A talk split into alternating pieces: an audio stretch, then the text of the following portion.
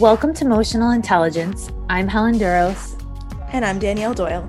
This is a podcast centered on real conversations with friends, mentors, and legends who lead and share an embodied life. We sit with a variety of guests to unpack how a cultivated relationship with the body informs their work and transforms their lives. Thanks for joining us in Conversation and Movement.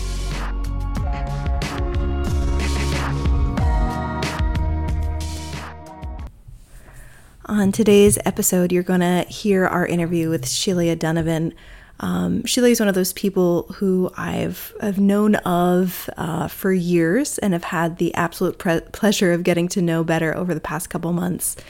And she is just a ray of sunshine, of knowledge, of warmth, and positivity. And I just, she's one of those people who you just feel so honored to have in your life. Um, so I hope you enjoy this interview as much as we enjoyed recording it. We'll just we'll just take it as it comes. We'll just, Sheila, thank you so much for being here. Thank you so Welcome. much for making time. We're um, so excited to have your radiant self chatting with us this morning. Oh, you're so kind. It is honestly an honor. It is an honor to be with you.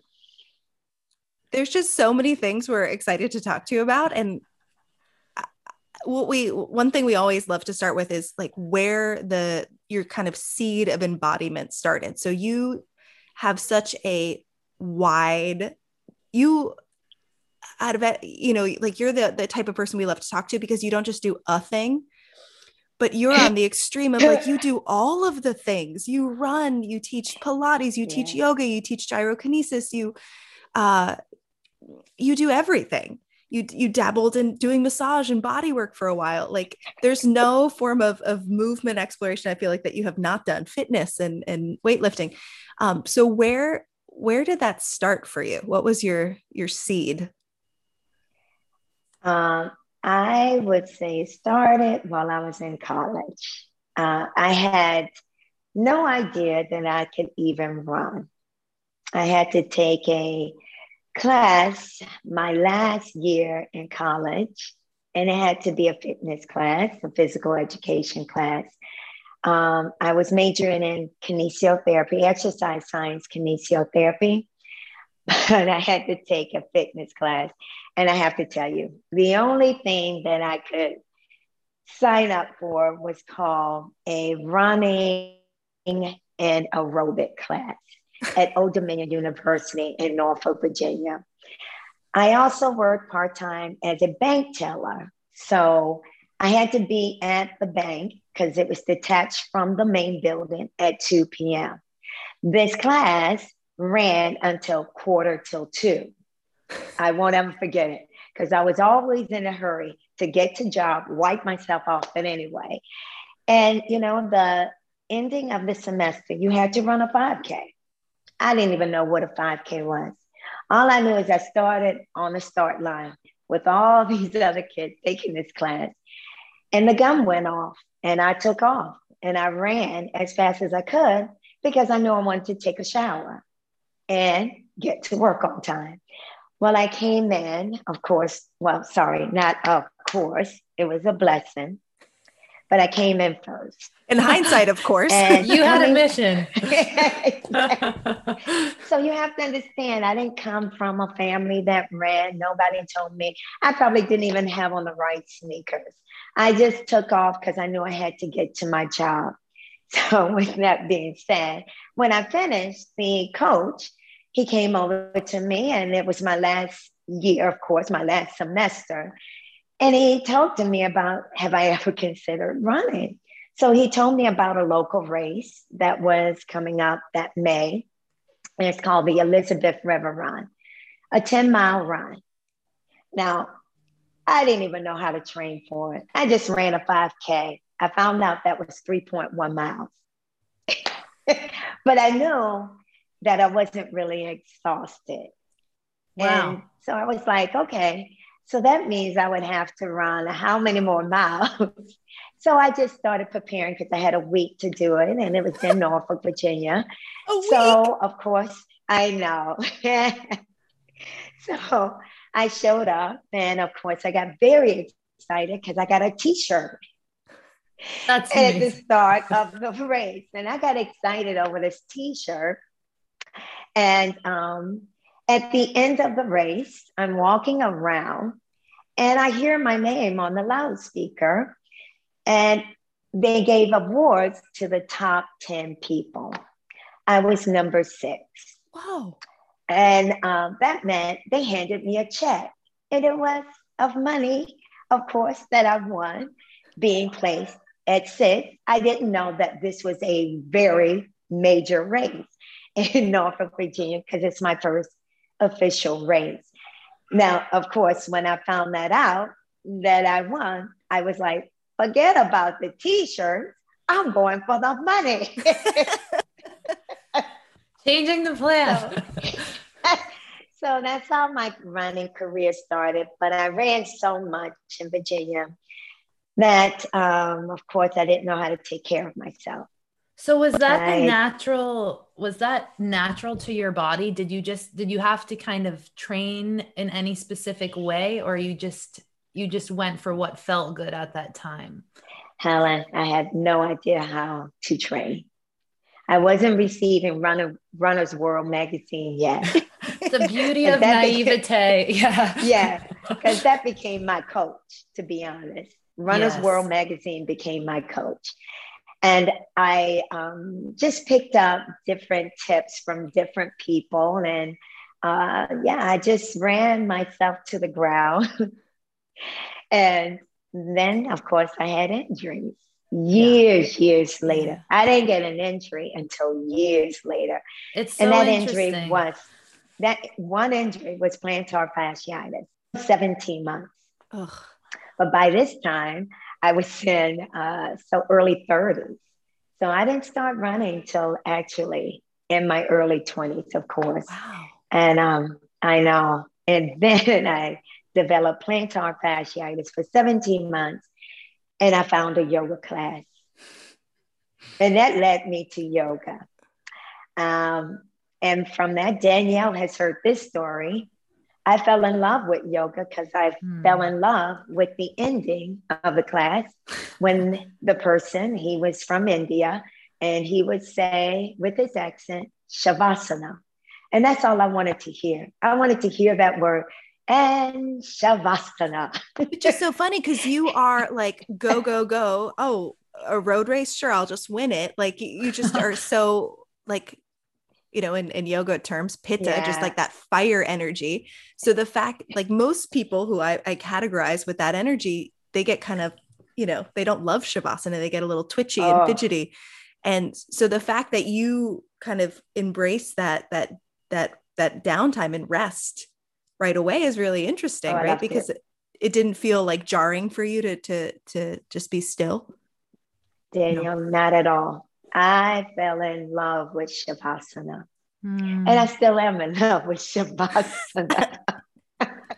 Do you think that's because you were, that was a moment in your life where you knew you had rest and it wasn't present elsewhere? Or was it just nice because it felt good and not much beyond that? I think both. Yeah. It felt great. And I know my body needed it. You have to understand. Mm. I was the girl who pushed myself every I have to get up early to run early. Mm-hmm. Then I would run at lunchtime. I ran for a team in Richmond, Virginia. So after I graduated, I moved here to work here, being in Massachusetts. I worked at the Jamaica Plain VA as a kinesiotherapist. I just walked by there this morning and thought of you. yes. And I, I would run out the door during lunchtime. And what did I run? Jamaica Pond, right? Mm, yeah. So I would run cross the street on Huntington Ave, run down that side street, and then I would hit the Jamaica Way mm-hmm. and then cross over to the pond. And that would be my run. And um, I lived here for four and a half years. And then I moved back to Richmond, Virginia, because I worked on a research project. So I was given 10 subjects in the Richmond VA, 10 clients. And what I had to do is I had to go through manual therapy 1st mm-hmm. taking their limbs through range of motion. I would get them on a mat. And then what you do is you have to get them used to standing, of course, again. So you put them in a standing frame until they build up a tolerance for standing. And then they will be measured by the prosthetist for a boot that looked like an Italian riding boot. she was from Italy. And, um, and that's what um, I would then measure them for if they were true candidates for the project. Mm-hmm. And then I would teach them how to use the motor skill again. I know my my highest was a was severed at T7. Um, yeah, I know it was a lot of work for me, but it was very rewarding. Uh, I would have to present um, at least, I, they gave me at least six weeks to get the candidates and to build them up and then to be measured for the boot. The boot would arrive. So I would then, once a week, I would have to present to doctors to show I would have two candidates that I thought was presentable. And that's what I would do. So you can understand every morning or at lunch, if I had time, I had to run. I found that was my blessing. Mm. Um, and then I began running so many marathons because I started dedicating my marathons to these these uh, who were all male, of course, in the VA hospital mm-hmm. at the time that I worked with. So yeah, um, and that's when I got crazy because each marathon would be for a specific person. Oh, wow. And then I I was asked, um, I was blessed to win the Richmond Marathon. My first year I, I arrived in Richmond. Wow. Um, and I knew they had a marathon. My first year, I ended up coming in second place overall for females. Wow. And I always contributed me coming in second place is because I didn't run smart. I utilized so much energy. When people would yell at my name, I would get so excited. I would be waving my hand, blowing kisses. Oh, yeah, utilize so much energy. So I had to learn. I had to contain that energy. And um, also, I contributed to one of the rehab receptionists she was out there waiting on the course line, and she handed me a cup, which I thought was a cup of water. When I took a sip of it, it was alcohol. Oh no. and ladies, I do not drink alcohol. Oh yeah. So I always contribute. Her name was Patricia. I contribute to her is why I came in second in that first place. yeah. She slowed you down. Then, no, I was I, I should have smelt it, but you know, you're dripping sweat. Mm. I was probably at um, yes, I was probably at the 22 mile mark. Well, why would so you, why would you assume a, it was anything but water? Thank you. Right. And she was with her friends. I didn't know she was out there drinking. I thought she was being kind because certain people like, Shirley, I'm gonna be there on the course for you. I'm gonna be there for you. So I'm thinking this person really was having a glass, a cup of water for me. It was in a plastic cup. And yes, but anyway, but the good news is the second time I ran the Richmond Mar- Marathon, the second year, I did come in first. And there's no stopping throughout my eight years, my eight years being there, I did win twice. It just so happened my last year before leaving, I can't. I was determined. I was like, I got to do it. I have to do it again. But other than that, and that's how I started running 14 in Richmond, Virginia. That's how I came here and ran the Boston Marathon again. Because my first marathon was Boston Marathon. And that's a beast when they marathon. Would yes, that's. Oh yeah. Oh no no no. I ran unofficial, unofficial, because it was my last year to be here in Massachusetts in 1989. Yes, I ran it that. Yo, I ran it 1990 because working at the VA hospital, you never had that holiday off because it's only a state holiday. Mm-hmm. So I was determined it's my last year. I'm leaving here. I decided that April I'm running that Boston Marathon. So I took off. I got to the end of the pack because that's when they would let people in. I had a number that just stated the like it was 15,000 and something. It wasn't an official number, but they allowed you to get to the back of the pack. That was my very first marathon. And I came in at the very pack. That means I didn't get to cross over to after 15,000 people in front of me.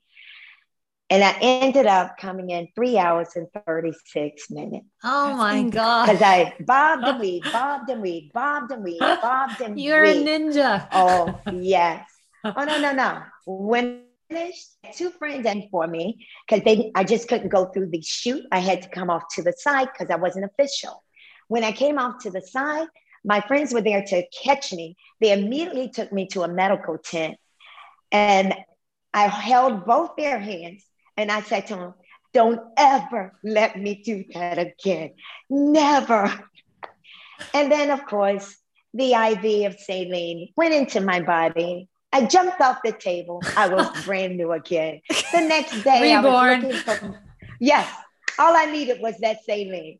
It covered every muscle spasm that I had endured. And the next morning, I got up and I looked for my next race which was that November in Newport, Rhode Island, where I took off. I think it was 25 minutes. Oh my God. Yeah. Wow. And that's when, ladies, I kind of knew hmm, I might have some potential here. Now, this is, So, yeah. I mean, incredible, awe inspiring, and also just like it makes there's that little voice in my head that goes off, and then like, could could I do that? Could I just?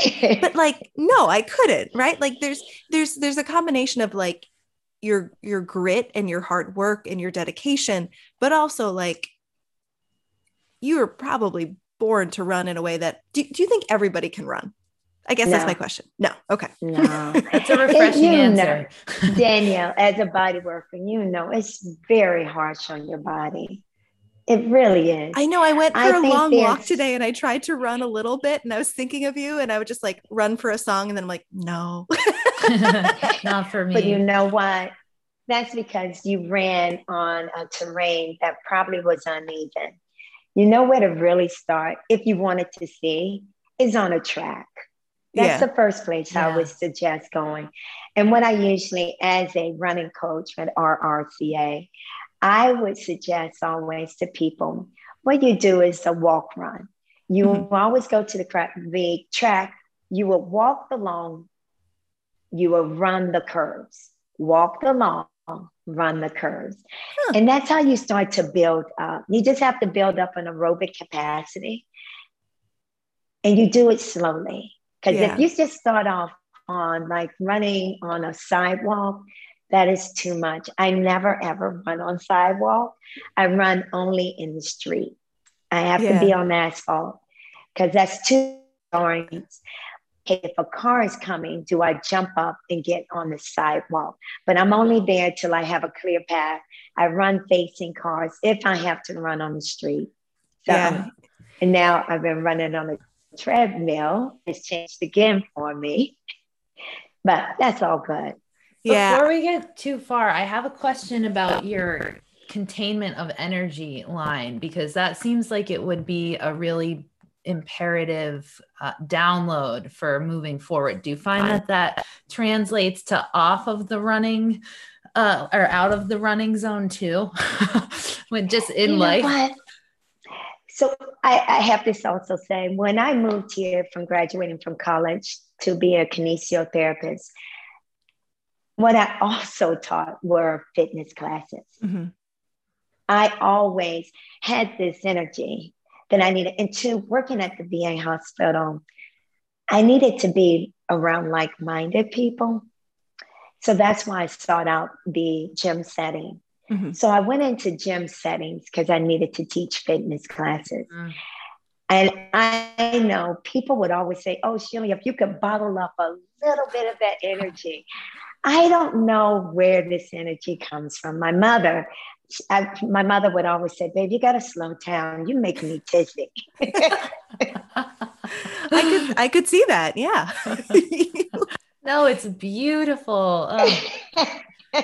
but yes, it's just innate. I don't mm-hmm. know. I am the youngest of five children, and I am the different one. I am the child that my mother never had to say, get up out of the bed. I was the first one up. I am the child that my mom never had to say, clean up. I just started cleaning, and cleaning is my love. I have to say, I too. love cleanliness. I do too. yeah, I love cleaning. It's every morning, ladies, I wake up, give thanks. And then my days, I take care of my animals 1st mm-hmm. And then I have an Ayurvedic ritual that I boil my water, put ginger in it, I squeeze an organic lemon. And then after I brush my dog's teeth, comb all animals' hair, I then have to clean entire house. Yes, you are I do. amazing. it is crazy. I don't know. And but I always am giving thanks as I'm doing that. Mm. Because I know that I could be lazy, I could be mm. unmotivated, but I'm always thankful because I am so motivated to do that. Yeah. And I never take it for granted. I'm so grateful. I always tell my husband he is married the right woman because we have an American King Shepherd and she's one years old and she can walk down the hall and you see the hair on the floor. Mm-hmm. So like I always tell him, yeah. And I have a Ragdoll cat, but this dog sheds much more than even a Ragdoll cat.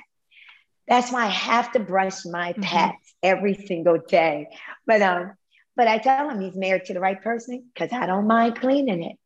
I yeah. see it, he doesn't see it, and I'm constantly doing the floor. But I love it. I don't complain ever. And then I'm so grateful that I have this personality. I have no idea where I got this from. Don't know. It's beautiful. Oh, thank you. You're it just can be a little crazy, I have to say.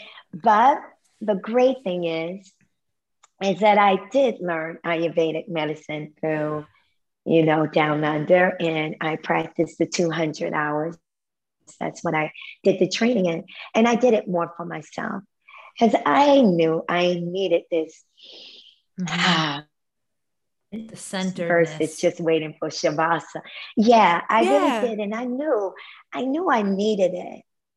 Like my favorite instructor, Natasha Rizopoulos, my yoga instructor, when she first met me, I won't ever forget her saying to me, Sheila, you should also think of practicing restorative yoga. and what did you say to now, that? lady, as much as I love Shavasana, I did not embrace restorative yoga. That was different.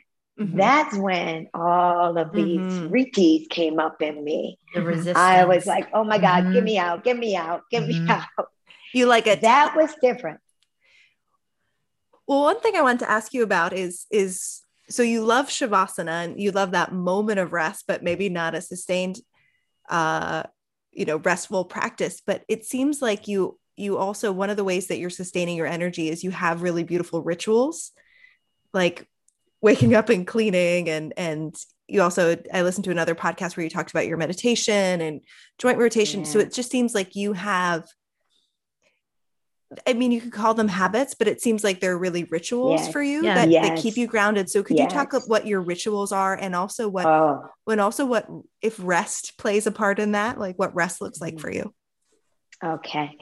After I clean my floors, first I get up, I feed the two cats, and then I feed my dogs. I then have my bo- my water boiling with my organic ginger and a lemon in it.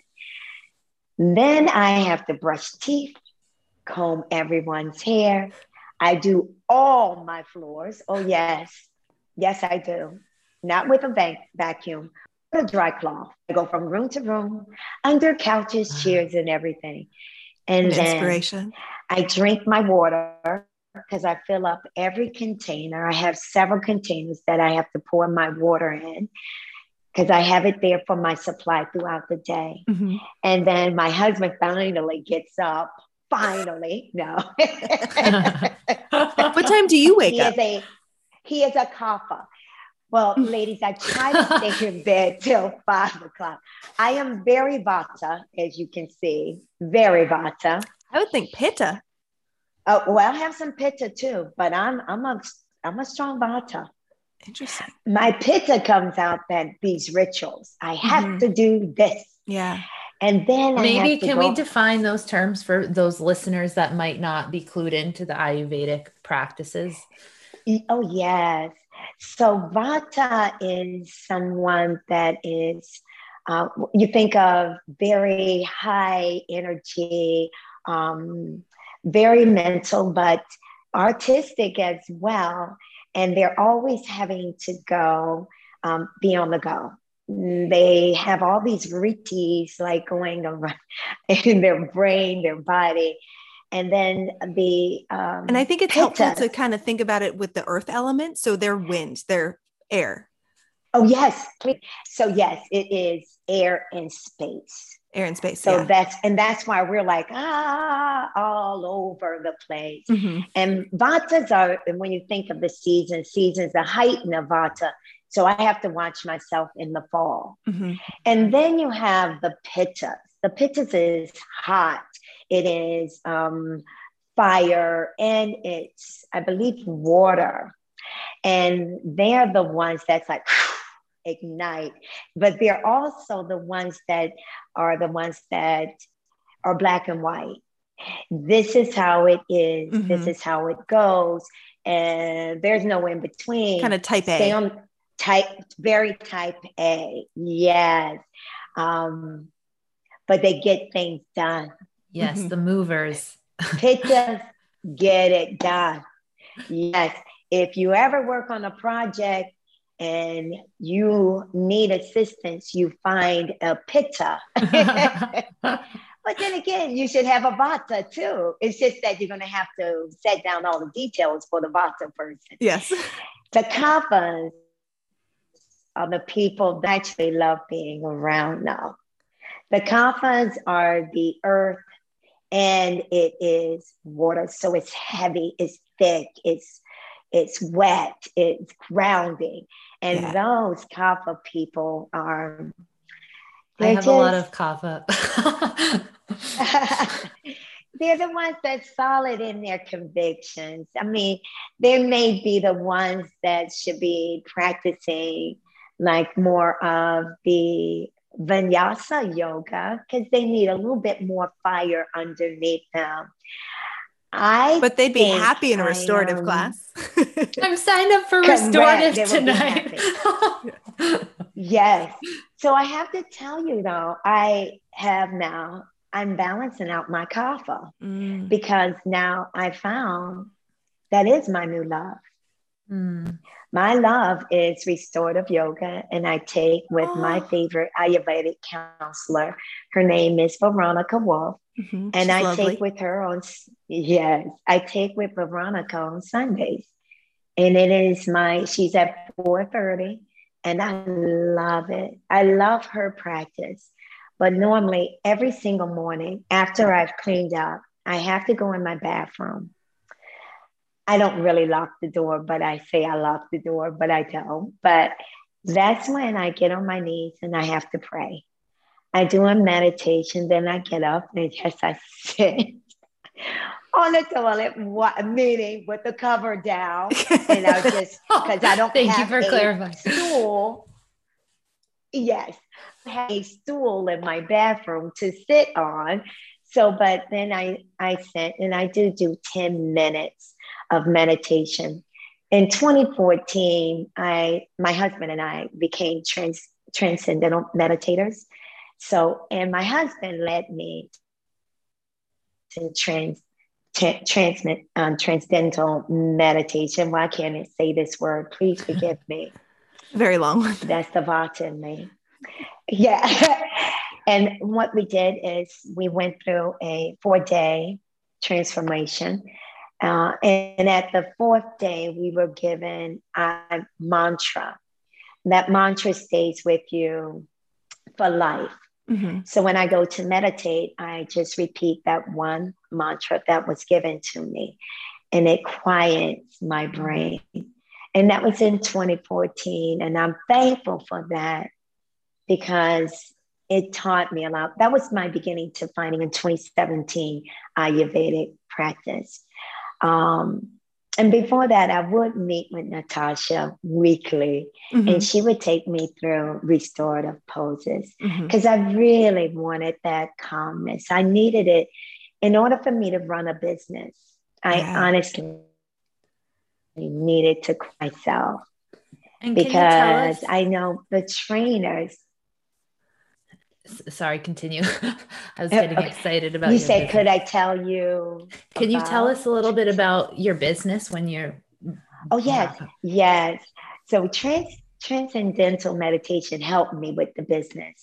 Um but you've already been running for you, years right? You've been you've been open for yes. 19 so 20 years now. 19 years. Yes. Yeah. 19 years thank god. And um, congratulations. but thank you I knew that starting this business, every person is not for me, and nor am I the right trainer for them. So then I sought out different kaphas, pittas, mm-hmm. vatas to be in the studio because I knew that, again, I'm not the trainer for everyone. So I um, also knew that I needed to find a calming mind and body for me to even work with the other trainers. Uh, mm-hmm. I love people, and you know I do. I love people, but at the same time, um, part of my vata is that I go into a quiet place when I'm agitated. Mm-hmm. I may not speak up when something bothers me, and that's not right. I should be able to to be able to share what's going on. And the same with the trainer. And i think of my trainers here. They are my family. We are a team. And that's how i look at it. Um, and i need them. Mm-hmm. as, as if they say they need me but i do need them because it makes up for a nice balanced studio. And that's how the studio works you know? Yeah. and i'm so grateful to my trainings. I'm so grateful that my husband even led me to transcendental meditation because without it, honestly, you would have seen a lot of vata in me downstairs. Mm. And that's what even my yoga instructor, Natasha, saw as I needed to be quiet and um, quiet my mind. Now, I also should say, I also seek professional help as a therapist for me to deal with some of my not being able to express myself. And that's so um, important um, because for anybody. It is, but I am non-confrontational. Oh, I do not, I do not like confrontations. I hear you. And I didn't know how to do it. I didn't know. So you know, and I never wanted my clients are the trainers to see me like that. But I wanted to be authentic at the same time. Mm-hmm. So, all of this lifestyle for me, this lifestyle of finding a mind body practice, because that's the the exercise disciplines that I teach is mind and body, whether it's Pilates or yoga, gyrotonic training, Yamuna body rolling all of this is mindful. Mm-hmm. And studio is my baby. And I had to nourish that baby. And I had to keep peace within those walls. And it had to start with me. And that's why I've been on this journey forever. I know my family thinks of me as a little crazy, and I'm not talking the Vata way anymore. you know, they still think I'm crazy because I run. well, it's just so but, beautiful.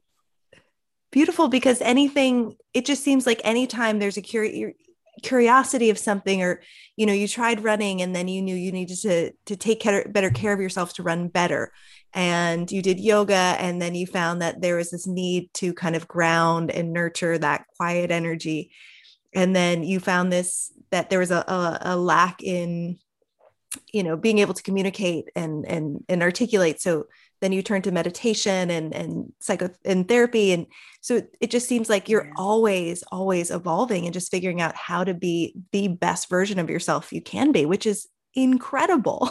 Yeah. Thank you. And, and that's Danielle while i also became a massage therapist I knew that that's another way of healing myself. Mm-hmm. So I went to massage school to learn that. But remember, my true thing was I thought I was going to be an equine massage therapist yes, too. I love this. I love, I love animals. But of course, here I am today with a mind body fitness studio and no horses to massage because reality kicked in. Once was they enough are, with that endeavor. Are enormous. yes, they are enormous. So the good news is, is I did I get to train equestrian. So nice. that balanced out. Yeah. Yes, that evolved. it did. It all came together. But I am extremely thankful for all of my avenues and paths in which I had to travel to get to. And uh, just to tell you, my joint rotations came from me found, um, studying Ayurvedic medicine. Oh, interesting. Yes, that's where I learned joint rotations. And doing the, we started that March and we finished by December. It became such a ritual for me, Dinacharya, a ritual mm-hmm. for me that um, I noticed how great I felt. I felt, and I preach on balance and mm-hmm. imbalance, I should say, in our bodies. That what I've realized because I'm like this and I run and run. Mm-hmm. And then I get on a bike and I'm like, da da da da da da da. and then trying to be in a restorative position, you know, I would have my different aches and pains or spasm of what mm-hmm. happened doing that restorative. So then doing joint rotations, I did it so often that it became my ritual that I can't, I cannot even start work if I haven't done joint rotations. And I teach one class every Thursday morning on Zoom at mm-hmm. 7 a.m. And it's a stretch, full body stretch class. And in that class, which I only have two people, on Zoom. I do joint rotations first, but I call them, they're my warriors. They're on this journey with me. Mm-hmm. And I had to say that you have to do it every single day. And when you do it every day, you start to notice a difference. You notice a difference in your body. I can't let go of it. I teach my family on Zoom um, class, fitness class on Thursdays at 7:30 p.m and that's how I began that. I lost a lot. Uh, I lost several of my second cousins because I started each class with joint rotation, but it was okay. it's a polarizing. Yeah, yeah, yeah, they wanted to get down to the nitty gritty. When are we gonna sweat? When we go? I want to feel some abs. Can we do the ab part? so, but, so this is an Ayurvedic thing. So, so if we look yes, up Ayurvedic joint rotations, well, yeah, Yes. You know, How have I never heard of yoga. this? yes. I, I pronounce the Sanskrit name for it, but it is. It's joint rotations. Oh, yes. And that's how wow. I learned to do it. And you start from what is called a goat pose. And um, from the goat pose, that's just bringing in the your groundingness. You're getting ready to understand that you're bringing this balance into your body. It's a beautiful practice, ladies. Yeah, and I do eight joint inspiring. rotations in each direction every single morning. I cannot begin without prayer, without meditation, and joint rotations. I truly now, truly, I speak and do what I do preach. I really see a difference. I see a difference in my body. I um, it works for me. It works and it keeps Do me you, at I am. Do you think that there's a transitionary period with as a as a newer teacher of movement practices where it, there's kind of a gap that you feel where it, over time you start to really embody what it is that you're teaching because it doesn't necessarily happen simultaneously no, and initially. Yeah. Do you grow have you found that you grow into that? You do. I read that's encouraging. Danielle knows, Helen. I'm 60 now. I'm 60 years old. Which is, uh, the listeners can't see you, but it's uh, almost unbelievable because you look like you could be my sister at 25. Thank you. And just glowing. also like perfect posture. I was yes. like in these, like sitting in these weird positions. And like Sheila is literally in perfect posture. It looks oh. amazing. but can I tell you, Danielle? And this is what I tell people when you start a mindful practice, honestly, when you start to balance those muscles out, I tell people that slouching mm-hmm. like this, it won't feel right anymore. No, I, I mean, and I teach posture. It won't even feel right. You'll be like, oh my God. I, yeah. Yes.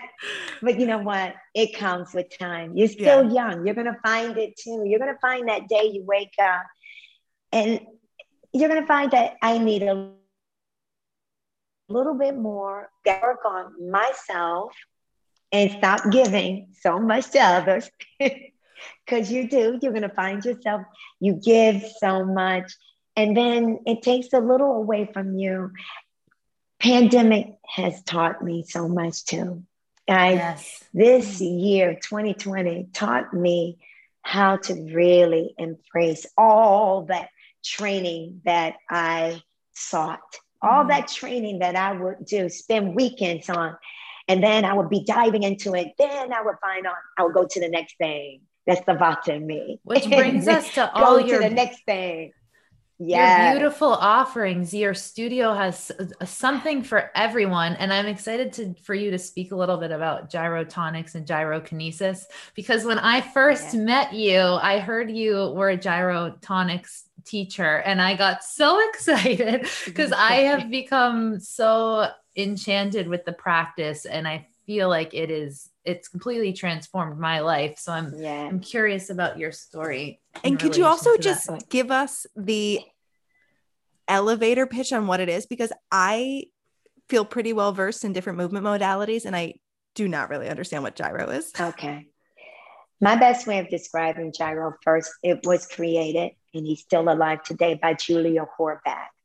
Juliu Horvath uh, was a professional dancer. He defected from Romania. Mm-hmm. He's Hungarian. And he came to the United States. He danced first, I believe, in Houston, and then came to New York. He himself had many injuries, and he tried to heal himself through Kundalini Yoga. Hmm. From King Kundalini Yoga, he knew about this energy, this chi that, of course, resides within your spine. Your arms and your legs are just an extension of mm. that chi of your spine. So, what he did is he put together this beautiful rhythmic movement. And this movement is three dimensional. Now, Danielle, Pilates is more two dimensional. Mm-hmm. And when you think of yoga, it's more of one dimensional when you think of yoga.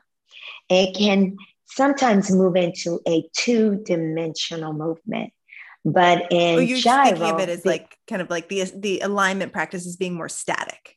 Is that what you mean? Uh-huh. Yeah, yes. Okay. And thinking anatomically. Think mm. think of your transverse plane and your sagittal yeah. plane and then the coronal plane. Yep. So in gyro, Think of all three of those planes. Mm-hmm. You are moving through those three planes fluidly, mm-hmm. rhythmically, and it's very, it's an energetic feeling. Mm-hmm. So when I first started, I of course I was in yoga first because of my plantar fasciitis. Mm-hmm. I didn't really fall in love with yoga. Mm-hmm. Again, yes, I fell in love I loved, I found that found this power yoga. So I was all about, ooh, bring it on, jump back, chaturanga, boom, jump forward. Because it was about, yeah, let's work it. Mm-hmm. That was me for yoga. You understand? Yep. then I found Pilates. I was like, what? I being in the fitness industry, because you know, I taught mm-hmm. cardio, kickboxing. Oh yeah. You did? That's shoulders, punch, I can punch, see that. That's oh, no yeah. surprise to me oh, at all. I did the cardio kick, but I thought I was gonna be a step aerobics girl till I was 92. I had in my head, I was gonna be jumping up a step aerobic. Oh yeah. And then I fell in love with spinning because spinning came out. Then I became a spinning queen. I moved here from Richmond, Virginia. Lady, I started massage therapy school. I would be from one gym to the other, jumping on trains. Yes, and I do mean commuter rails, and then the red line, then the green line, to mm-hmm. go and teach 11 spinning classes a week. Wow. Yeah. So you were like Along a full time my- fitness instructor before that was even really its own field. Yeah, you have to understand. I was a kinesiotherapist by day, and then doing. Wait, you're doing this? Oh, this is while you were at the VA. You, you were doing are this. Incredible. Girl, I taught 6 a.m. classes, get dressed, go to the VA hospital. That's how I run during lunchtime. Come back in. I'm at five. I'll be eating a slice of pizza in my car. I would jump out at the stoplight. At the stoplight, run, pop open my hood, trunk, get my sneakers, put the sneakers on while I'm driving. run into the gym with my last bite of pizza in my mouth, and then let's go. Put on the microphone, and I was all for it. People used to think, think that I was definitely a sergeant in the service. in the, they thought I was military, seriously. But then understand, I moved from that military style of exercising. And yes, I really did call maximum effort. Oh yeah, hold up loves. And then I would, yes, be saying uppercut, uppercut. Oh yeah, that was all me. Running up flights of stairs, coming down. Oh yes. But then I found yoga. I found Pilates. I loved Pilates. And that's how I always knew about Pilates. But I didn't find it till I moved here mm-hmm. to Massachusetts again, because I came back to marry my husband, who we had met earlier before me leaving to go and work on this research project in Richmond, Virginia. I moved back and married Mike. I didn't want to go back to the VA hospital. That's how I became a massage therapist. Along with that, I taught so many different fitness classes. After finding Pilates, I thought that was my new love. I met this lady, Kathy Van Patten, and she was training to be she was an apprentice to be a master instructor for gyro. I'm taking my advanced training on the reformer in Pilates. She and I met instantaneously, became like this. Mm-hmm. We sat down at lunch. She's like, Sheila, have you ever heard of gyro? Gyrotonic. And I was like, never heard of it. She's like, you have to, you have to try gyro. Guys, because of my also pitta, mm-hmm. I was like, I have to stay focused. Please stay on the right road. Do not jump off. You've been working hard at this, not to go here, there, and ever. I worked for this. So, yes, I finished.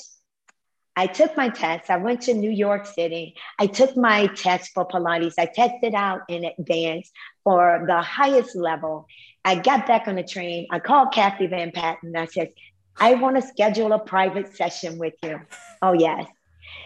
The master trainer, Sebastian, was coming to Boston and he gave me my first two sessions. Sebastian is German. I didn't understand a word he was saying. All I knew is he put me on this piece of equipment and mm. I was moving my body in a sagittal plane and a transverse plane, the coronal plane. And I was like, I love this.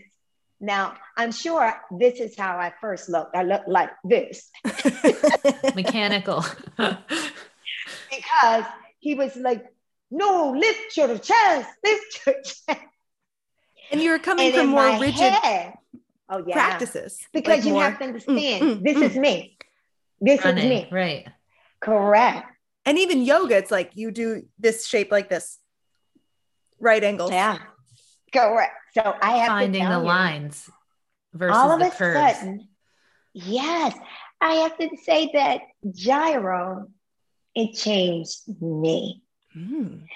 It gave me a different pattern of movement. And that's why I fell in love with it. I have to tell you, I've probably taken, well, I do know. so a foundation course is 12 days. I've taken five, five foundation courses. I've taken, I can't even tell you how many level twos because honestly, it's a limitless practice. There's so much to learn. It's so energetic. It's a beautiful practice of movement. I just want to share this one thing. When I started practicing gyro, it changed me, of course. I went to New York because one of my little friends um, that was taking Pilates and gyro from me, she was dancing for Alvin Ailey too. Now, secretly, you know, I'm an Alvin Ailey wannabe. I never ever miss an Alvin, Ailey performance. I know I know all the routine for Revelation. Wow. Yes, I do. And uh, I'm a wannabe. I am such the wannabe. But yes, and I was standing in the line because this choreographer had just come out with a book, and she used my little friend Julie as one of the demos while we were in Macy's in New York City, Fifth Avenue. We're there. And I'm standing in the line with my husband because we want her autograph. The HR woman comes up to me. I don't know her. I'm, I mean, I'm not from New York, never even been in the store, Macy's. First time. She walks over to me and she says to me, she says, Oh, no, no. She says, You can come up front. She says, Come on up front. And I said, uh, I'm waiting to get an autograph. And she looks at, she says, But you're not an Alvin dancer, right? The biggest like, compliment. Hey guys, I want to tell the truth, but you know I'm a wannabe. So under my breath, I said, I'm a wannabe Alvin Ailey dancer. so my husband and I make I, it till you make we it. got all the way. Yeah, we got all the way to the front. We got the autograph. My young Julie is demonstrating. I had to whisper this to her to let her know. And then at, I, I know that Helen, you went to Martha Mason. Mason. Yes. Mason. Beautiful sorry. Martha. Her, yes.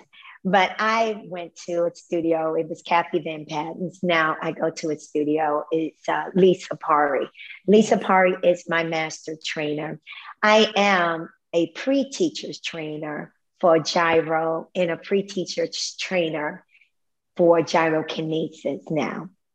I've been since 2014, but um, anyway, so I met Lisa Pari studio and you, when the Alvin Ailey performers come in, they sometimes rent out the a piece of equipment, the gyro equipment. So mm-hmm. they'll come into the studio, or either they'll have one of the trainers train them. Mm-hmm. One day I'm in and I'm with a different trainer myself because my trainer is away. So I'm with this guy, Dean. Dean is training me. He finishes. He said his next client comes in she knows Alvin Ailey is performing actually, so she can me. now, it might be the color of my skin that made her think I was an Alvin Ailey. I don't know, dancer, but I have no idea. But she was watching me move. I'm hoping it's because of my movement. I'm sure yes. it was. Well, also your body, like she, yes. but and she saw me and she was like, "Oh my God, Dean, she's an Alvin Ailey dancer. Can I get her autograph?" Indeed, I'm, I'm putting on my jacket because it's still April here. At that, I'm sorry, yes, April. And I was putting on my so B, he calls out to me, says, Sheila, he says, my client would like your autograph. Because everybody who knows me in the studio knows I'm a wannabe Alvin Ailey dancer. So he said, she would like your autograph. And I looked at him. He said, because you're an Alvin Ailey dancer. I was like, of course you can have my autograph. Oh, and then so you did revelations for her. Yeah, yes, exactly. But you know, I told her the truth. I went over to thank her, but I had to tell her the truth. I was not an Alvin Ailey, but I thanked her for even suggesting that I am. Yeah. So yes, but um, this practice of gyro, being three dimensional, and I have to say, it's several different equipments. When you say gyrotonic, it is actually on the equipment. Gyrokinesis is his mat version of exercise. And when I first started gyrokinesis, it was a three hour practice. Whoa. Gyrokinesis and gyrotonic was only for dancers. Mm. He didn't mainstream it till later. And that's how I got to practice it because it was only for dancers, it was known to dancers. So when I started, you know, I was like, I was invested in this, not because I wanted to look like a dancer, but truly it changed my whole idea of movement, even for running. Mm-hmm. It did because I was so because I am I was in my thoracic spine. And Danielle, you should know I am tight in my thoracic spine. I am so much better today. Mm. Much better. I mean, as a you as a body worker, you would say, oh, but you're still a little tight. But honestly, I have so much more mobility than when I started off with. But I would do a three hour practice. Now he's changed the format. We have like a 90 minute format, a 60 minute format, because he allowed for the non-dancer, the, the lay person, yeah. correct, to start practicing. And everybody doesn't have that type of uh, diligence, persistence yeah. to be in a practice for, for three, three hours. hours. No, for three hours. Is it a set yeah. sequence? So like the 60 and the 90 and the three hour, they're a set sequence? Yeah. How we teach is uh, there are programs mm-hmm. and there are, I believe it's seven programs that we teach, but you have so many different exercise, how we teach. In each program, there are progressions. So that's why it's a limitless practice because mm. you're going to learn these pro- progressions. And then you move on to the next program. Like um, you, you have your arch and curl. If you are doing arch and curl on the seat, it's truly learning what's a balanced arch, what's a balanced curl. If you're on the equipment, you start off with a homework series that you're starting to bring it in because you're thinking energetically this system's benefit of gyrokinesis, gyrotonic, is about elongation of the spine and increasing greater range of motion at every joint. Before you can start to move your body energetically from the centers of energy throughout the spine that we think of, maybe like the chakras uh-huh. of your system, before you can even move them, you have to create space. So, how do you create that space? Elongation mm-hmm. is from diaphragmatic breathing. Think of the breath. Mm-hmm. You're thinking of, and every time you exhale, you engage that diaphragm and you know where it's attached to your system and to the spine, where it's attached to the pelvic floor. So when you engage it, it pulls up on that pelvic floor. So you have your head moving to the ceiling while you may have your sit bones being grounded. And what did you just do along with that diaphragm? You've created space. Let's think between the weight bearing area of the lumbar because you've made space between the rib and the pelvis. And then you're always connected to the earth whether it's your feet being grounded or thinking sit bones grounded. And then you get a greater range of motion at the joints, a freer movement of the body to move in the three anatomical positions with ease. And it has the benefits of swimming, Tai Chi, dancing, yoga, all blended together. I'm sold. I want to do it. And yes. that's what, what makes so it is. Can I just say this, Danielle? Yes. It beats running. Yeah. so you don't you don't have to run. Honestly, you find the system, you're still getting your your bone density mm. increases because after a while you learn standing because in gyrokinesis how we end a, a, three hour or 90 minutes or a one hour you end with standing arch and curl so that's mm. already increasing your bone density and then if you move over to his equipment which is an expansion tower and then he has specialty equipment, which is a jump stretch board, an archway, a leg extension, and then the gyro toner. It is such a beautiful system. And do you do privates? Like, is that a one-on-one thing? Yes, I do privates. I do. Um, I have three towers in my studio, and I can do small groups about back in the day to do yeah trios. Yeah.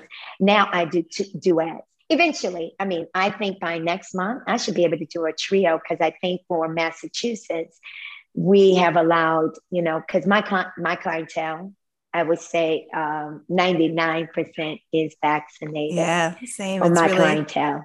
So we can start. I'm just waiting till June mm-hmm. and then I'm going to start opening up to trios again. But yes, um, my specialty equipment, I could only do one on one now. I only have one jump stretch board, I only have one archway, and I do not have the leg extension yet, but that's on my list for 2022 to get that piece of equipment. Sheila, yes, as, you're, as you're explaining this, it's drawing such a parallel to your your languaging around Ayurveda too, because there seems to be mm-hmm. such a balance that comes from the practice itself. And yeah. and my experience in my body with gyro work is that it's multi it's it's three dimensional but multi-directional. So it's like when you're working with all these with a 360 uh compass, it's like the body kind of just goes where it needs to go and the space is a product of that. And similar Correct. to ayurveda you show up you know commit yourself to the ritual and the space comes whether that's the internal space or the external space. Yes and you know the beautiful thing about practicing gyro and not to say we don't find it in yoga because you do um, pilates is totally different I, I have to say for me Mm-hmm. Um, because how I teach Pilates is anatomical, but don't move the pelvis. Mm-hmm. Keep the pelvis stiff. And gyro, when I found that I could find the freedom of my pelvis to yeah. move, and you get to work organically, yes. deep within to get the best expansion out. It is boom, it is mind blowing. It changes the brain away, chemistry. Correct. and I don't want to take away from Pilates. Pilates has its great mm. use of understanding core. Mm-hmm. It does to bring in a greater sense of posture and balance, but it's not as freeing. The style of Pilates that I do teach, Stott Pilates, I would say they're moving now in more of the fascial world. Mm, yes. And gyro has always been fascial movement. Yeah. They're already in it. They're already in it. And that's what I noticed when I first started. My first lesson, by the second one, I knew it was different. I couldn't explain it. But you know, ladies, especially Danielle, it's a body work, you know, this mm-hmm. fascial line is a big interconnected webbing mm. of tissue and it needs to move. Yeah. It needs to move freely. I totally like I, you know, I've gone through my different, you know, subsets of yoga. I did Iyengar for years, and your teacher Natasha is heavily influenced by that, like very yeah. alignment focused. This is how you do the pose.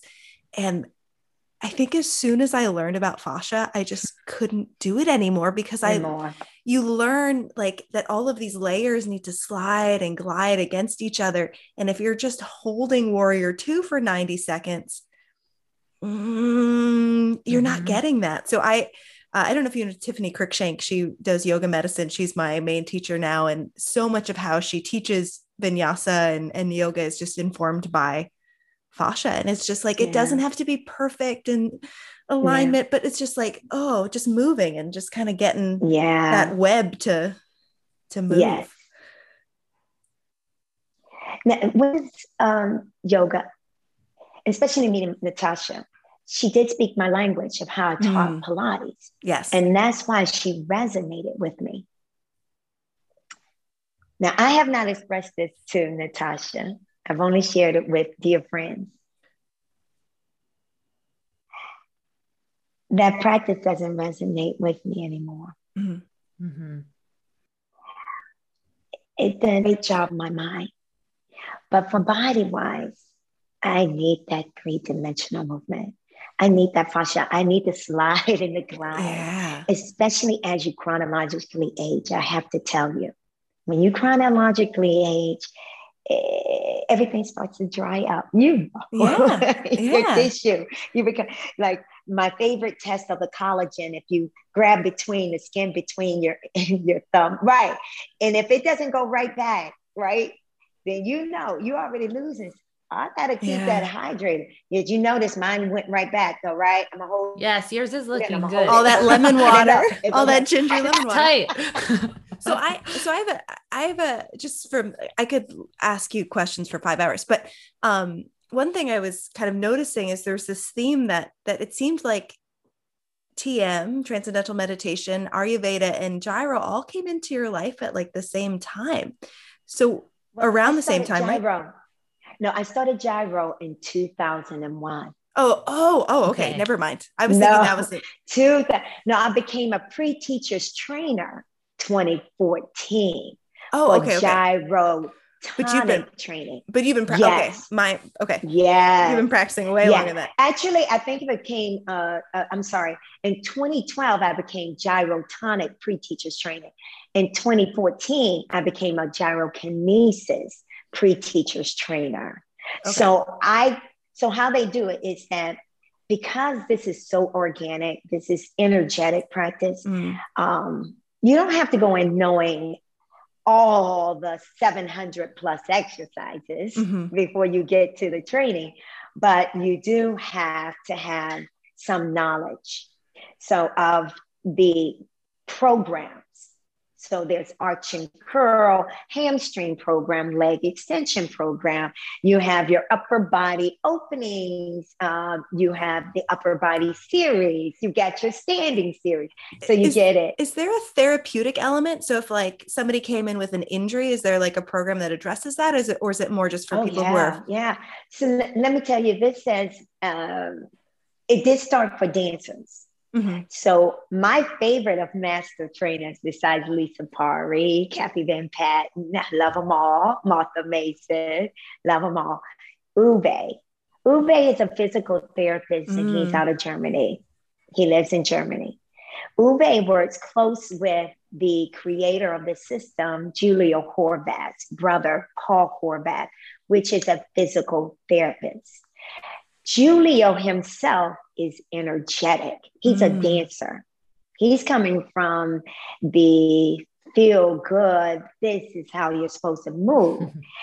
His brother comes from more uh, uh, thinking physiologically and mm. anatomical. Um, so, what has created, like, there's so many different applications. I've done several of Uwe's uh, gyrotonic application for scoliosis. You learn so much. Um, uh, his uh, shoulder girdle mm. uh, pro application, lumbopelvic mm. application. You've got your hip replacement application. this has just grown, and thank God that Juliu has had the right people around from him because Juliu was so afraid of having this baby like he thinks of Pilates. You know, there's so many different styles mm-hmm. of Pilates. And that's what he calls watered down. Yeah. But this practice is his baby.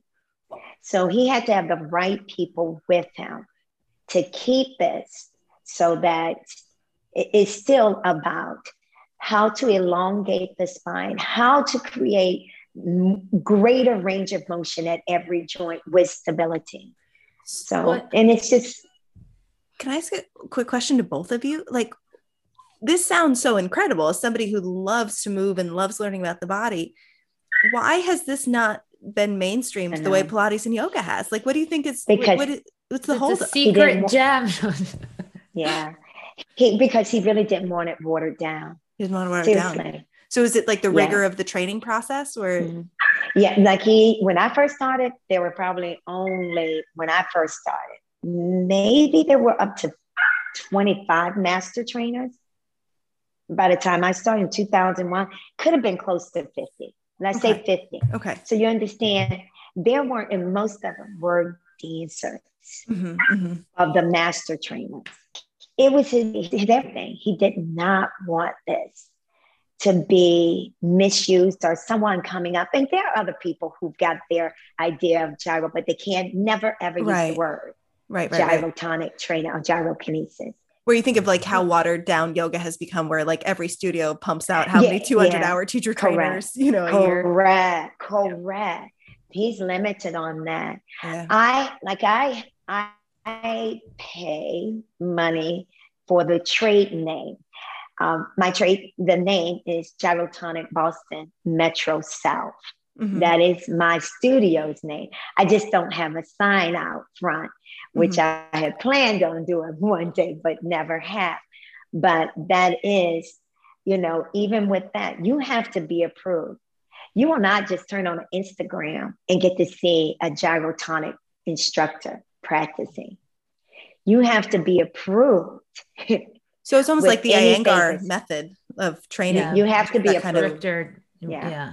Interesting. Well, what do you but say? I like that. Oh yeah, no, it's yeah, like it's, definitely. it's keeping it. Yeah it keeps it pure in that way. Yeah. Correct. What would you say to someone who is used to moving in a more rigid or linear way and and kind of like what's a nice entry point into the gyro world because i i truly believe it's beneficial for everybody at every age. And that's one of my favorite things about gyro, especially gyrokinesis, going into a class and being next to someone in a completely different age demographic than I am. And we still yeah. have these completely transformative experiences. Yeah. Yeah. And that was the beautiful thing about starting gyro. You could come in as you are and yes. explore your own movement and your body. What's your DNA? and be acceptable of what your body can do. And honestly, I have a hard time, Helen. For instance, I have two new clients starting this week. Both of them call because I have a sign that says Pilates Studio. Now, what do you think? Uh, the one lady, she's telling me she's bone on bone, and they're saying mm. she needs a hip replacement. So on the phone, I asked her, could she Google gyrotonic.com? Yes. Start there. And the other lady, she's coming because of golf season. Mm. And she needs more rotational. Mm. So, what do you think I said to her? Can you just take a moment and Google gyrotonic.com? because I don't want. I, if they're coming in, they want Pilates, you know, I'm gonna give them what they want. But sometimes, if I meet them and I see that they're like this and in this protective mode, they can't move. I've got to get them the best expression of understanding breath. Mm-hmm. Move that diaphragm, breathe into those lungs, think three dimensional. And yes, we do talk about it in Pilates. Not to say we don't. And I know we talk about it in yoga, but the best expression for me to do hands on is in gyro world. And that's when I can start letting them explore and move. And I don't know about you, Helen, if you were given homework, but that's what you need. I'm giving you of just breathing, just understanding how to rock back and forth, yes. how to move from side to side. Hey, find that figure eight around those sit bones and mm-hmm. just start to move. And don't even let your eyes close your eyes if it feels comfortable. And just feel that nice sensation of going around. It is it's so beautiful. I can't it's wait so to try beautiful. it. I'm so excited. You should be excited. You need and, to let know, us know, then, Danielle. and, and can I just say, and leave your pitta brain behind you. Yeah. you can't come in with a pitta brain because then they're like overwhelmed with it. So what should I do? And what should I feel? No, no, no, no. Yeah. As Juliu would say, just be in the moment and receive. Stop thinking so much. Don't think, just move. You'll have plenty of time. And because it's a limitless practice and you'll never want to stop. And no, you don't have to be physically on the equipment. You can get the benefit from learning gyrokinesis. Mm-hmm. The, the, the equipment is just like, yeah, exactly. So I have a question for you based on that last thing, talking about working with new clients. Do you ever, and I think it sounds like you keep your modalities in their own lanes. Do you ever yeah, weave or blend? And like one thing, that I've noted, like there's you've probably seen a lot of this in the the movement world that people need to brand and create a new thing. Yeah. And you you have probably done more trainings in so many different things than anybody in in the movement world, but you've never done the Sheila Donovan movement no. method. Yeah. And no. And can you speak to like why like it just seems like you've such reverence for each individual movement practice that you do like why do that versus you know not branding and becoming a superstar and making your method you know like why why do you do it that way no, i'm not you know it's just interesting it's it's a different thing than many you see out there now because i think i just i love giving credit to whom credit's due mm. honor to whom honor is due and i think that's so important and for me to really be authentic about it I want to stay true to where I'm a person. I don't haven't come up with anything on my own, to be honest, because I don't know. I've just fallen in love with these movements. Mm-hmm. Now, I may from time to time take some resistive weights mm-hmm. and take it into blending something with Pilates. But you know what, Danielle? It was that moment and then it's gone out of my head. So it's not like I'm taking notes and saying, oh my God, you could do this. I don't do that. I don't know why. And just like my other practice, guys, is Pilates suspension method. Mm. I have not practiced TRX. Mm-hmm. It did not resonate with me. I had it at the studio I trained TRX, mm-hmm. but I didn't like teaching it. Yep. I had other trainers who also took me eight hour teachers training. Yep, yep. And they learned it. I know it didn't feel right on my body. I don't know why. I guess because yeah. I got so into gyro, mm-hmm. to be honest. But when I found Pilates suspension, and I found that because of my dear friend, Layla, mm-hmm. who invited me to go to North Carolina with her to take this course. I had never seen the instructor, the creator mm-hmm. of this system, named Rebecca Beckler. I had never seen her. She quickly, Layla quickly showed me like Instagram on her. And she's this gorgeous blonde haired, blue eyed woman that was like in a handstand. And I'm like, Layla, I'm not doing any of that. I'm not doing that. not signing but, up for that. Correct. But at the same time, hey, what? She's giving 60 seats, continuing education credit. I needed that. So yes, there's no way you were behind on CEs. I needed it for my because I'm also nationally certified with Pilates.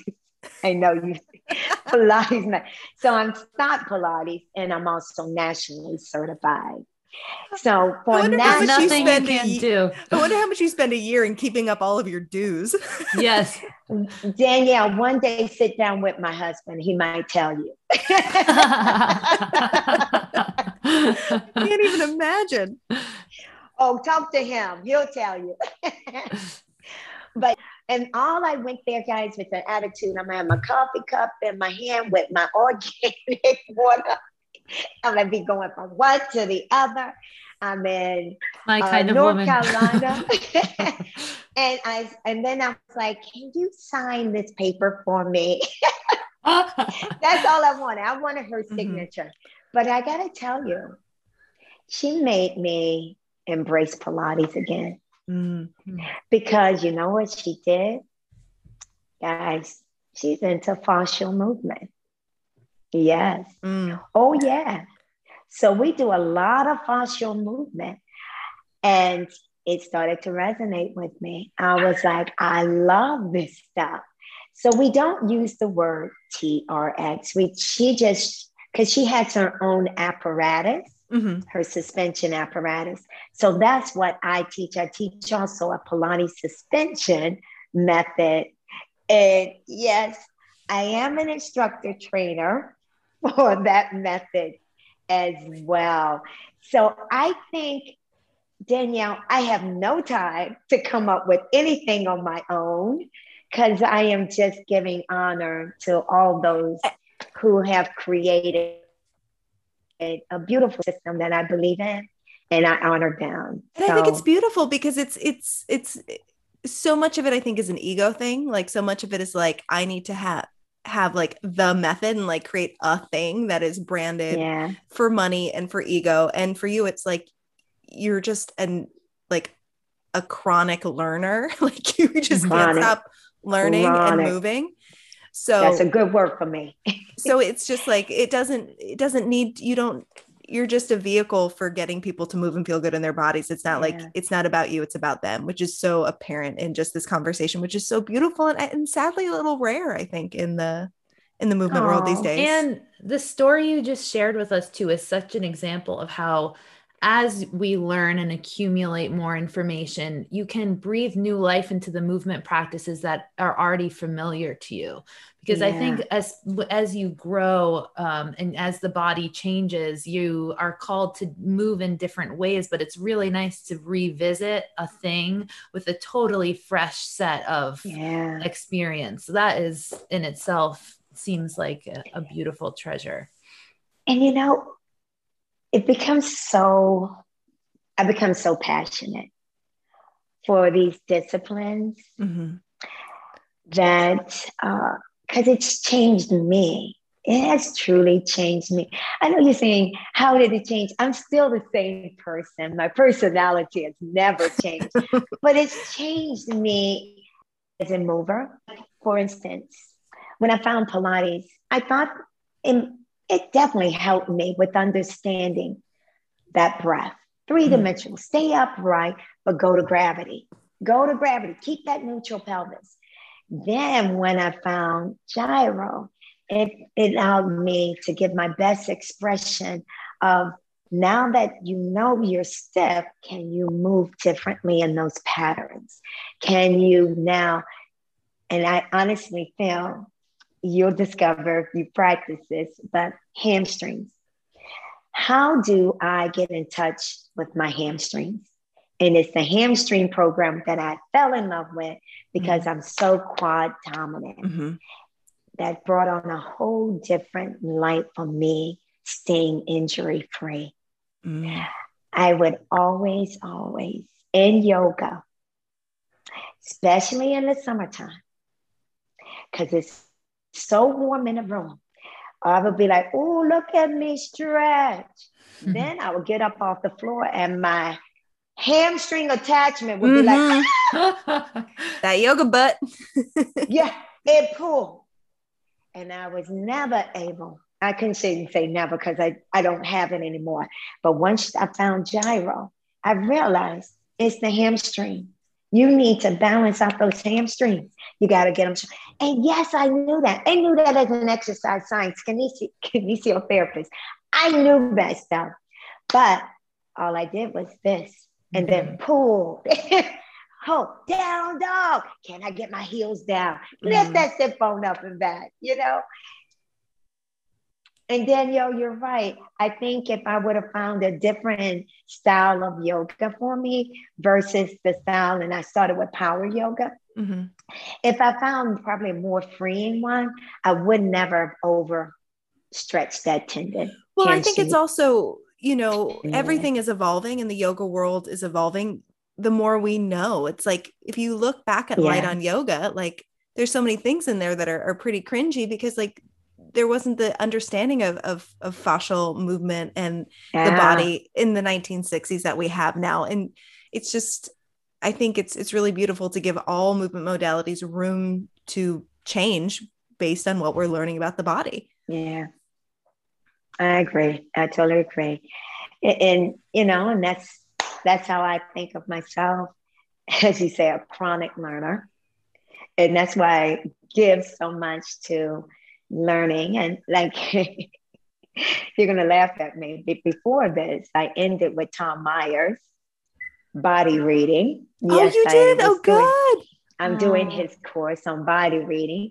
So that was supposed to end at one o'clock, but I ended early. And then I have next weekend, but I have two courses that I'm taking at the same time next week virtually. Oh, yeah. It's, but you know what? It makes me happy and what an expansive example. Me, yeah, it just makes me happy. I love learning because the more I can learn, the more I can give yeah. authentically to each of my clients and look at them as individuals and not just give mm. cookie what cutter. I think correct that I don't care for. Yeah. And that's I never wanted to be. But when you have all of these modalities and you have this in your system, that you can look at that person saying, you know, like sometimes honestly, my clients will come in here and they're like, oh, Sheila, oh, my back. And it's, I'm not going to start the way I'm going to give something totally different. Mm-hmm.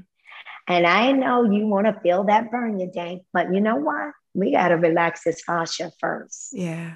Mm-hmm. And how I choose to do it is with modalities and with mobility, mm-hmm. using different, like I might use a ball to start with just the shoulder, mm-hmm. understanding that I see that pattern is stiff. I can see where she's holding out and the ribs are not even moving. And that's how I ended my day yesterday. And I said, Will you be accepting of what I give you? And that's why I always ask them. And if they come to me, I says, will you please always honor me? It may not be what you think you should have that day, but I promise I'm gonna always give you and let you walk out of here knowing you got the right thing yeah. this day. And that's my that's my statement. And some people I have to say, I have many people that might come the following week and say, Sheila, whatever we did last week, oh my God, what a change. Oh yeah. my good. Can we repeat that? And the beautiful thing about my brain, even though I don't take written notes, it's like here. I can remember. I'll tell you. Oh, so you know what we did. And even if they'll say, oh, Sheila, I felt this afterwards, then I said, oh, you know what? Because I know what we did. I'll delete that. Let me give you something else. Oh, yeah. I pride myself on this memory. Oh. and people are astonished at it. And not just because I remember all my clients' children's names and birthdays. That's for a different day and a different story. But yeah, I am so grateful. I'm so grateful that um, that I have this. I don't even call it a job. It's not a job. Then I get to practice my passion and the give calling. others. Yes. Yeah.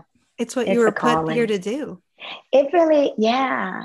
As much as I thought that I should have been a therapist, but I realized quickly after I've worked as a therapist for 13. In my last six years of being a kinesiotherapist, I worked cardiopulmonary. That client, the patients that we call them patients back then, that I had to work with were even waiting for a heart or lung. Mm.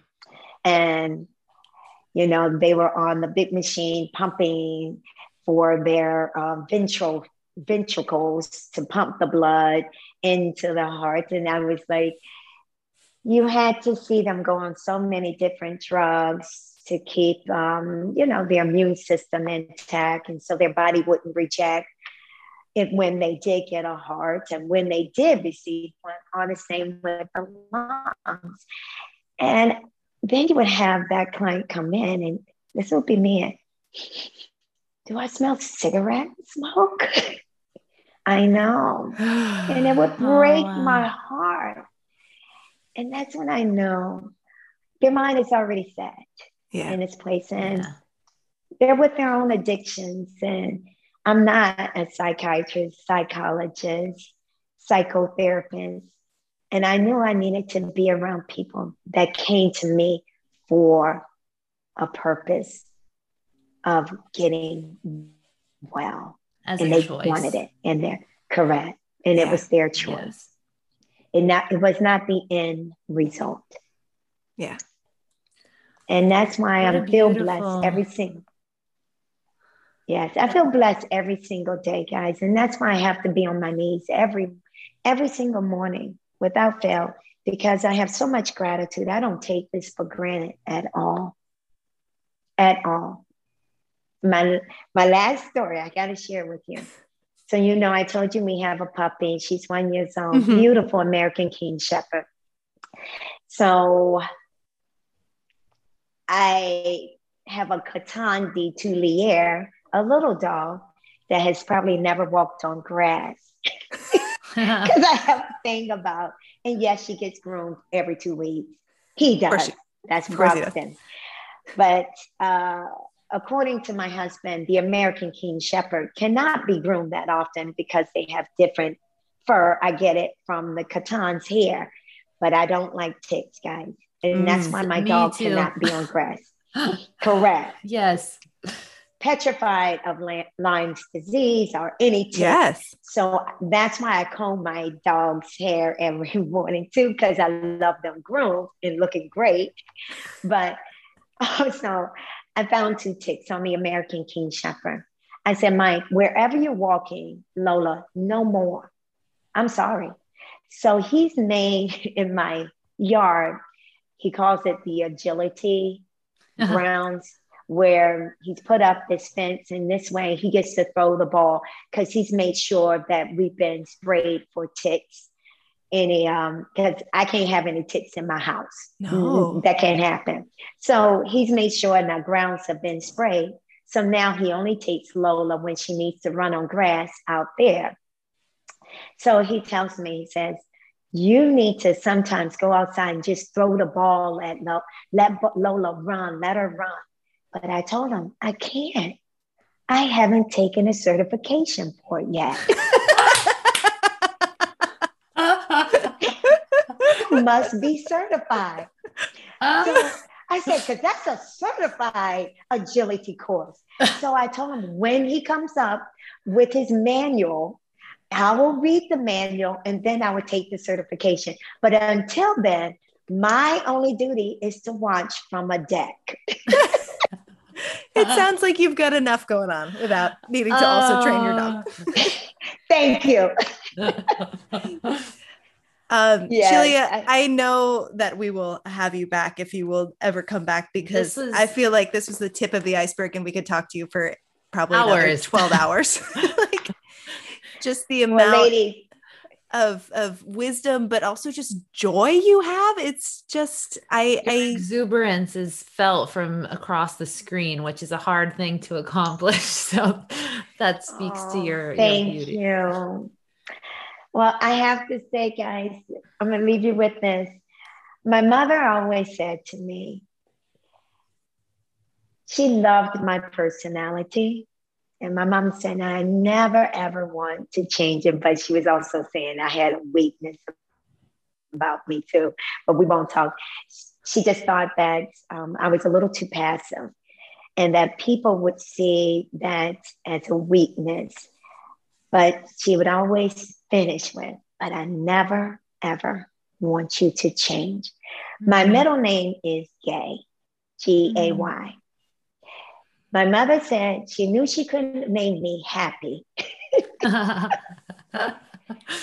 she was going to go for joy, mm-hmm. but she came up with gay because she said, when I was born, I came out joyful, being happy. Mm. Now, I don't know if that's true, but I don't doubt it. I believe it wholeheartedly. but she's the one that just always made me feel I always knew I was different from my sibling, you know that. Um, and I know that she told me that this personality that I, she said it will be contagious. And she says that I am here to bring joy. Yes. Oh, I miss her. And I became, and I think because my mother told me that it's here, that that's what I'm supposed to do. No, I don't know. But this is just it's who I am. And my husband would agree to it. He can't sometimes tolerate me, especially when we go out, because I tend to, um, you know, I talk a lot. And he's like, why can't you just say hi to people and put your head down? well, we're so appreciative of your stories. It's, it lends, it, yeah, it lends its glory. And we will you know definitely be talking to you again. a long life when I do talk about yeah, but it makes me feel like I've lived a very long life when I hear myself tell these stories. but I will be, life. I will be so honored if you have me back. I really would be honored. Yes, we would love that. My pleasure. Oh, well, Jillian, thank you, lady. Thank and hopefully, I will so see you much. very, very soon in, in real life.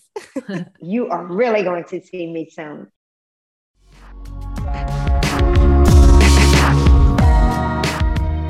Thanks for joining us in Conversation and a Movement. I'm Danielle. And I'm Helen. We'll catch you next time.